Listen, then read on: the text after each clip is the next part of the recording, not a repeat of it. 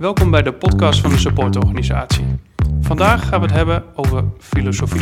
Twee mensen uh, om daar eens over verder te praten. Allereerst natuurlijk mijn collega Jetsin. En onze andere gast is Ben Kuiken. Ja, goeiedag. Ben, we hebben het eerder gehad over organisatiefilosofie, want jij bent organisatiefilosoof. Wat, wat doe je daar concreet mee, ook in de organisatie? Kun je eens ook wat voorbeelden geven van situaties die je bij de kop hebt gehad, bijvoorbeeld? Ja, um, nou, ik noem me organisatiefilosoof. Ik weet niet of ik het ben. Hè. Dat is al een, het is altijd een beetje gevaarlijk als je filosoof in een bepaald hokje probeert te, eh, te duwen. Um, nou ja, ik, ik zal proberen om het, uh, om het simpel te houden. En dan kunnen we van daaruit inderdaad even. Kijk, organisatiefilosofie gaat voor mij over dat je. Hè, filosofie gaat eigenlijk, is eigenlijk het denken over denken. Hè, hoe denken we nou eigenlijk? Uh, en daar kun je heel hard over denken. De filosofen doen dat al, al duizenden jaren. Um, dus dan is organisatiefilosofie, zou je kunnen zeggen, is denken over organisatie. Of denken over denken over organisatie. Hoe denken wij over organisatie? Nou, daar hebben we net natuurlijk al een voorbeeld van gehad. Van is de organisatie een ding of is het, is het een proces? Of zijn het gewoon mensen die met elkaar dingen aan het doen zijn? Um, en als je daarover nadenkt, dan kan het helpen om daar een beetje ruimte in je hoofd uh, in, te, scheppen. Uh, nou, en wat mij opvalt, um, en dat is eigenlijk ook een beetje de aanleiding dat ik op een gegeven moment organisatiefilosofie ben gaan, ja, mezelf zo ben gaan noemen, is dat in organisaties dat er heel veel problemen zijn waarvan mensen denken van, goh, zou het nou niet fijn zijn dat het opgelost is? En dan zijn het vaak ook van die hardnekkige problemen. Bijvoorbeeld de werkdruk of personeelskrapte of... Uh, nou ja, het gevoel dat je, dat je niet echt een bijdrage levert aan iets groters of uh, motivatieproblemen. Of dat medewerkers niet doen wat de manager zegt. Of uh, dat, ze ja, dat ze ja zeggen, maar nee doen. Weet je, dat soort vraagstukken waarbij je, waar, waar, je al verschillende dingen hebt geprobeerd vaak. Hè. Dus bijvoorbeeld werkdruk, dan kun je inderdaad een... Uh, training gaan doen, uh, time management. Hè, dat hebben de meeste organisaties hebben dat inmiddels al ingezet, maar het helpt niet echt.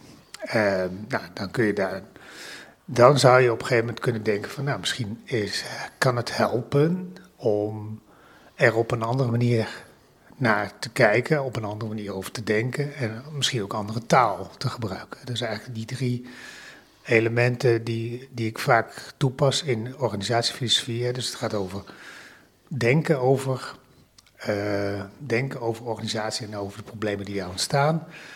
Uh, de, de manier waarop we daarnaar kijken, de manier waarop we naar de organisatie kijken en, uh, en, en de problemen die daar ontstaan. En de derde, bijvoorbeeld, welke taal gebruiken we daarvoor? En die hebben natuurlijk een link met elkaar. Op het moment dat je bepaalde woorden gebruikt, dat zegt iets over de manier van, van denken. Als je bijvoorbeeld heel veel uh, het woord moeten gebruikt, dan zou je kunnen zeggen van hé, hey, laat ik eens een ander woord gebruiken, want dat geeft mij lucht. En wat je dus bijvoorbeeld over na zou kunnen denken, hè, dus bijvoorbeeld het, neem, een voorbeeld als de werkdruk. Bijna iedereen heeft daar in Nederland op dit moment mee te maken. Iedereen heeft het druk. Uh, daar zou je bijvoorbeeld kunnen afvragen van, is dat nou een probleem wat oplosbaar is? dus het, het idee alleen al dat het een probleem is dat oplosbaar is, dat kan je in een bepaalde manier van denken zetten. Je kunt ook accepteren dat het nu eenmaal zo is dat bij werk dat daar een zekere druk bij hoort, want anders noemen we het geen werk, noemen we het vakantie.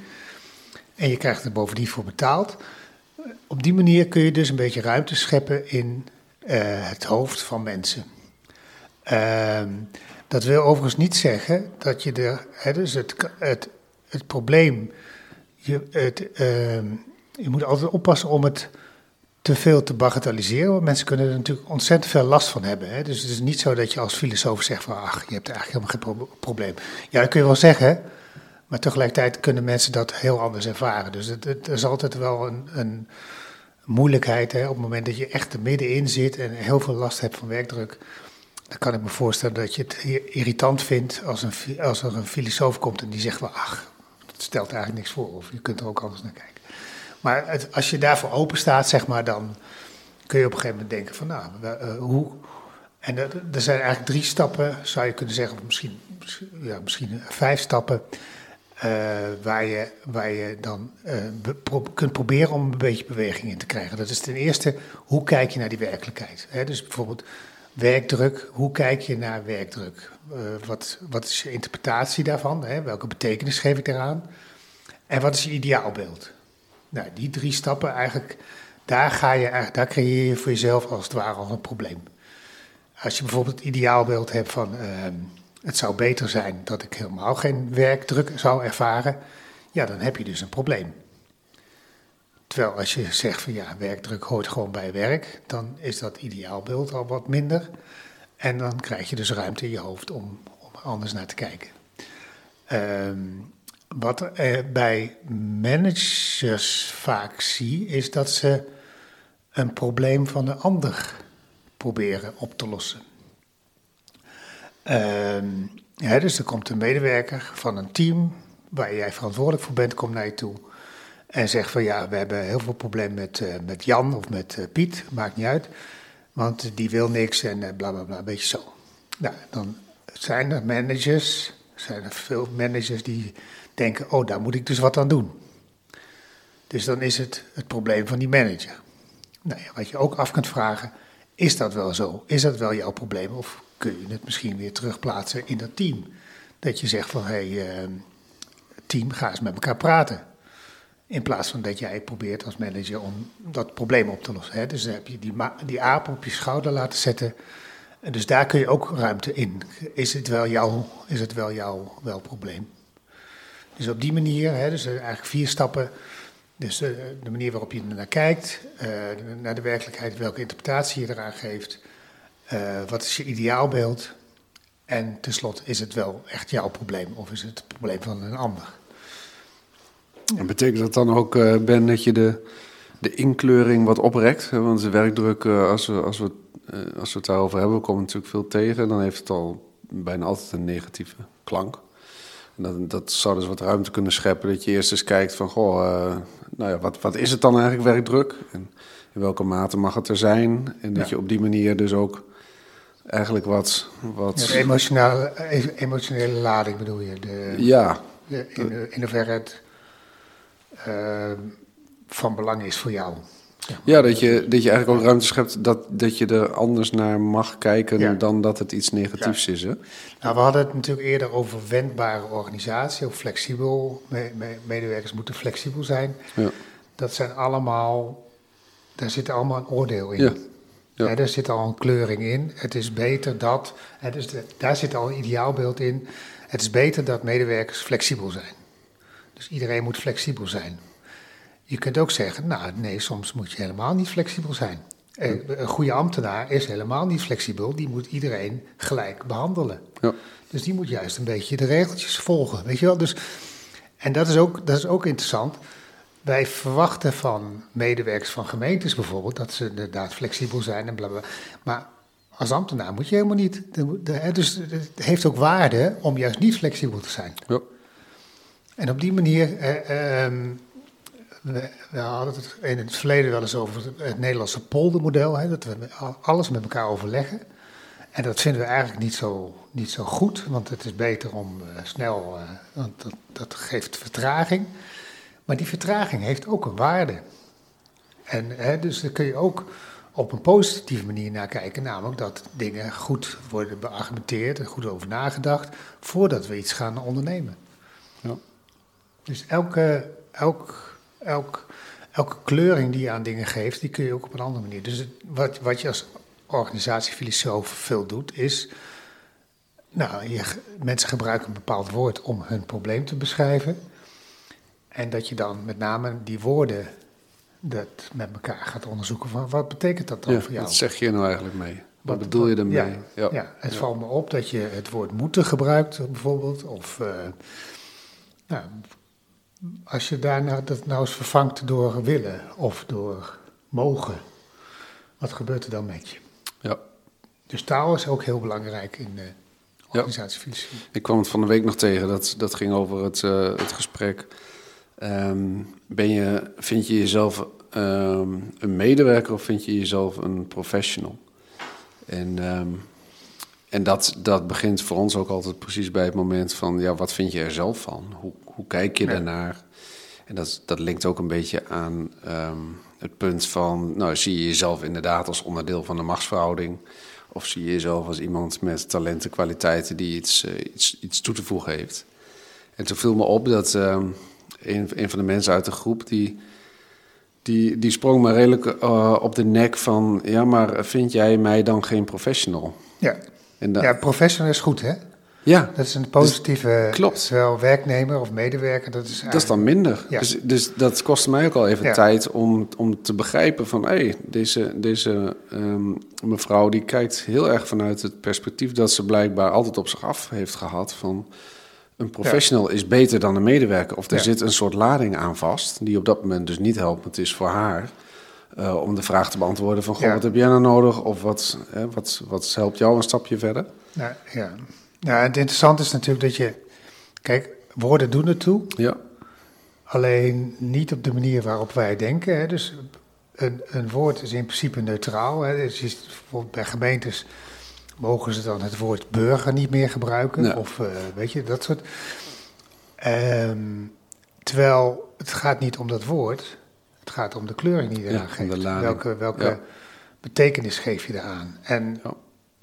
Ja, en hoe je het gebruikt, zou ik maar zeggen. Dat is, dus het gaat, ja, nou, Ja, maar dat is dus ook een beetje bij hè, wat we in de leergang organisatiefilosofie uh, gaan doen.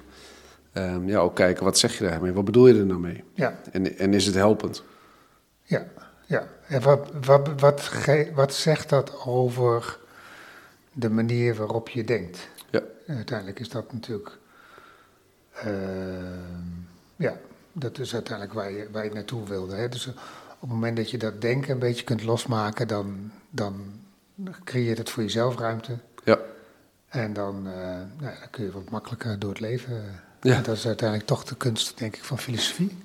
Ja. En want jullie halen er nu de leergang organisatiefilosofie aan. Wat is dat precies? Wil jij beginnen? Um, jij bent de aanstichter. Dus ja, ik ben de aanstichter, dat klopt. Um, nou, niet helemaal, maar... Ik uh, um, zit natuurlijk heel vaak te worstelen met dit soort vraagstukken in organisaties. En nou, de ene, als we het nou hebben over die werkdruk van de net, nou, uh, vanuit HR weet je al van we moeten met vitaliteit aan de slag, of we moeten met time management aan de slag, zoals Ben al zegt.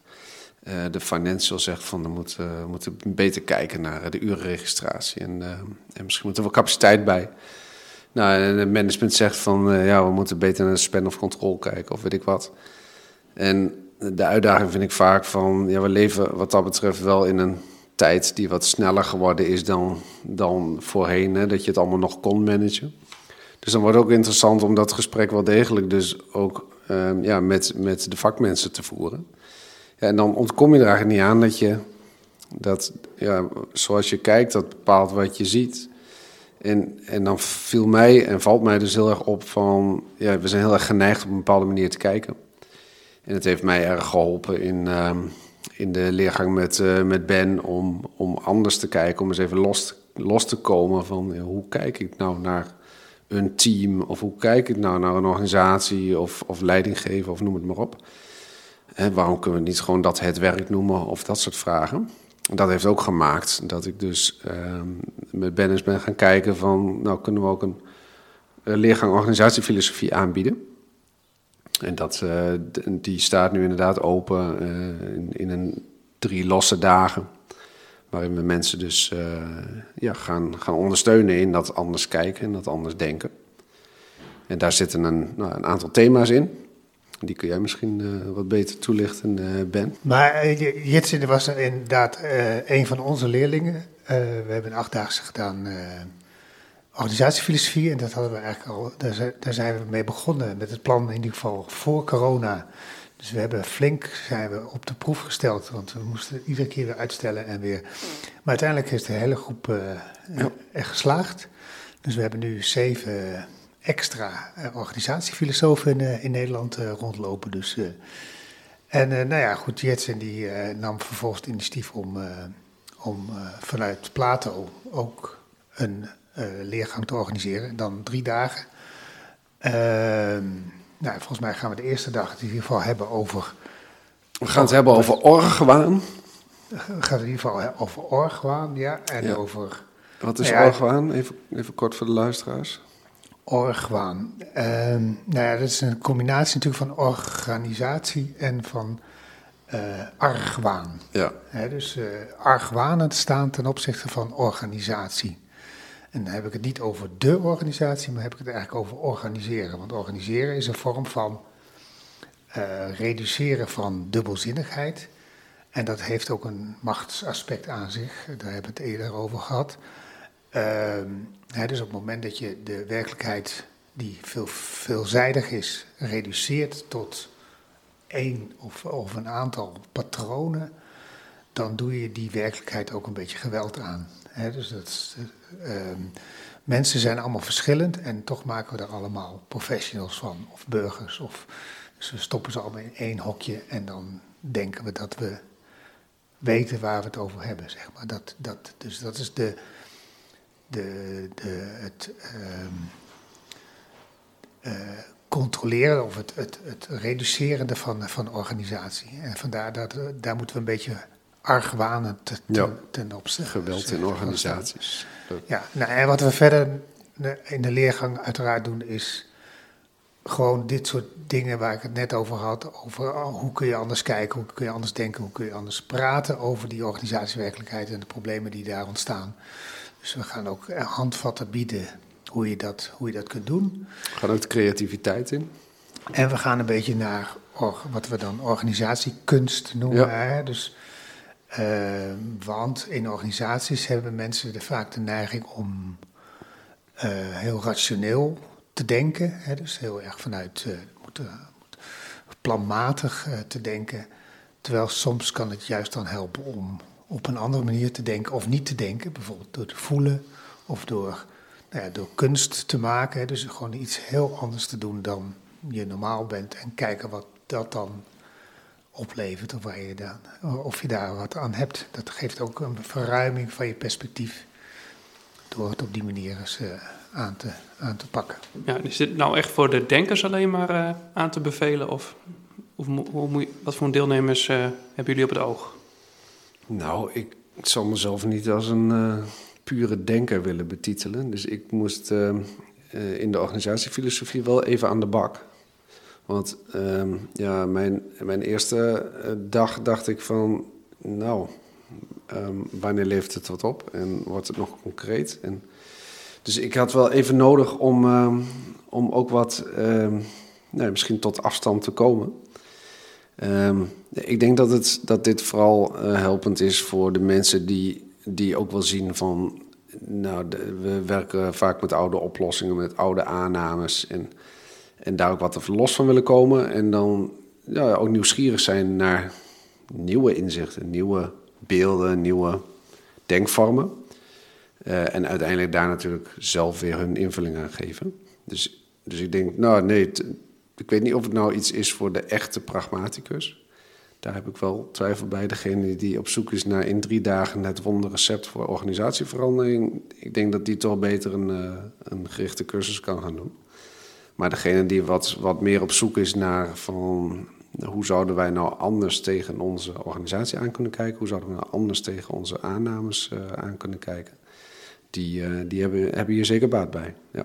Nou ja, dat is in die zin wel een mooi antwoord. Dat je, kijk, we hebben de neiging in organisaties ook om te denken van wat, heb, wat kan ik ermee? Wat, Ja. wat, hè, dus ook niet alleen in organisaties, maar gewoon in ons, ons leven. En misschien is dat wel een van de valkuilen of een van de dingen. Hè, je begon met Einstein. Als je blijft doen wat je altijd deed, hè, dus als je maar blijft bezig blijft van wat kan ik ermee of wat heb ik eraan, ja, dan kom je misschien niet verder. Dus misschien is het juist dan waardevol om even daaruit te stappen en gewoon even te laten, even onder te, dompelen in nou ja, dingen waar je niet meteen ziet van, hé, hey, daar heb ik wat aan, maar misschien op lange termijn Wel. Soms ook weer even spelen, spelen in de organisatie. En ook even spelen. Ja, Ja. ja maar uiteindelijk is het, is, het, is het alleen maar spelen. Spelen is leren. Ja. Ja, nou, eh, door, door te spelen leren we vaak, ja. Experimenteren, dingen uitproberen. En dan, eh, ja, dus je moet er wel een beetje voor openstaan. Dat is wel, je moet wel, maar anders werkt het niet. Niet door je manager gestuurd worden. Nou, dat zou ik wel een interessante casus vinden als dat Misschien gebeurt. eh, moet die manager dan vooral meekomen. ja, die, ma- Ja. die, mag er, die mag er zeker bij Ja, die mag mooie zeker. gesprekken, maar dan Ja. moet de manager inderdaad mee, ja, misschien. Ja. Een open uitnodiging. Nou ja, ook dat je, dat je je laat sturen door je manager, dat is natuurlijk ook wel interessant dan. Ja, daar kunnen we zeker wat mee. Ja, Nou ja, en dat is Ja. natuurlijk ook, eh, we zeggen nu van eh, de, de, de inhoud van de leergang is zus en zo. Uiteindelijk is het natuurlijk aan de groep wat er gebeurt. Ehm, want zo kijk ik er ook wel naar. Wij hebben niet de macht om te bepalen wat er in die leergang gebeurt. Dat is uiteindelijk ook aan de groep. Ehm, en dat is ook zoals ik vaak mijn programma's ook probeer in te vullen. Zo van, nou ja, laten we gewoon eerst eens even het gesprek hebben van, ja, wat, wat, komen, we, wat komen jullie hier eigenlijk doen? En wat wil je leren, weet je? En vanuit, vanuit die behoefte kun je dan vervolgens met elkaar kijken wat je, wat je, wat je te, te leren hebt. En eh, dus het is net de organisatie, zeg maar. Er komen mensen bij elkaar en dan eh, ontstaat er iets. En van tevoren weet je nooit wat. En eh, kun je nog een praktische tip meegeven aan de luisteraar van deze podcast? Van, ja, wat, ik heb naar hier naartoe geluisterd hè, naar deze podcast. Ik heb vast al wat dingetjes vernomen van... hé, hey, ik kan inderdaad heel anders naar, naar dingen kijken. Toch voor de pragmaticus, heb je een, een tip? Ehm, ik heb twee tips. De ene is, luister nooit naar praktische tips, want dat brengt je alleen maar in de problemen. Ehm, en dan komt nu de tweede. en de tweede, want ja, Iedereen is al afgehaakt. soms tweede hebben, hebben mensen dan toch nog behoefte aan. eh, ehm, wees een beetje lief voor jezelf. Hè, dus we zijn vaak heel kritisch en oordelen vaak veel eh, op anderen, maar vooral ook op onszelf. En het kan ontzettend helpen als je gewoon jezelf accepteert zoals je bent en, ehm, en niet voortdurend denken van dit had ik beter moeten doen of dat soms heb je gewoon dingen niet in de hand en dan moet je gewoon accepteren zoals ze zijn. Dus dat is denk ik eh, een eh, waardevolle tip, waar ik in ieder geval zelf ook heel veel aan aan heb Dankjewel, eh, Ben. Dit was weer een aflevering van de supportorganisatie. Heb je een vraag of wil je zelf een keer aanwezig zijn? Heb je een onderwerp die je graag wil bespreken? Laat het ons weten. Ehm, en graag tot de volgende keer.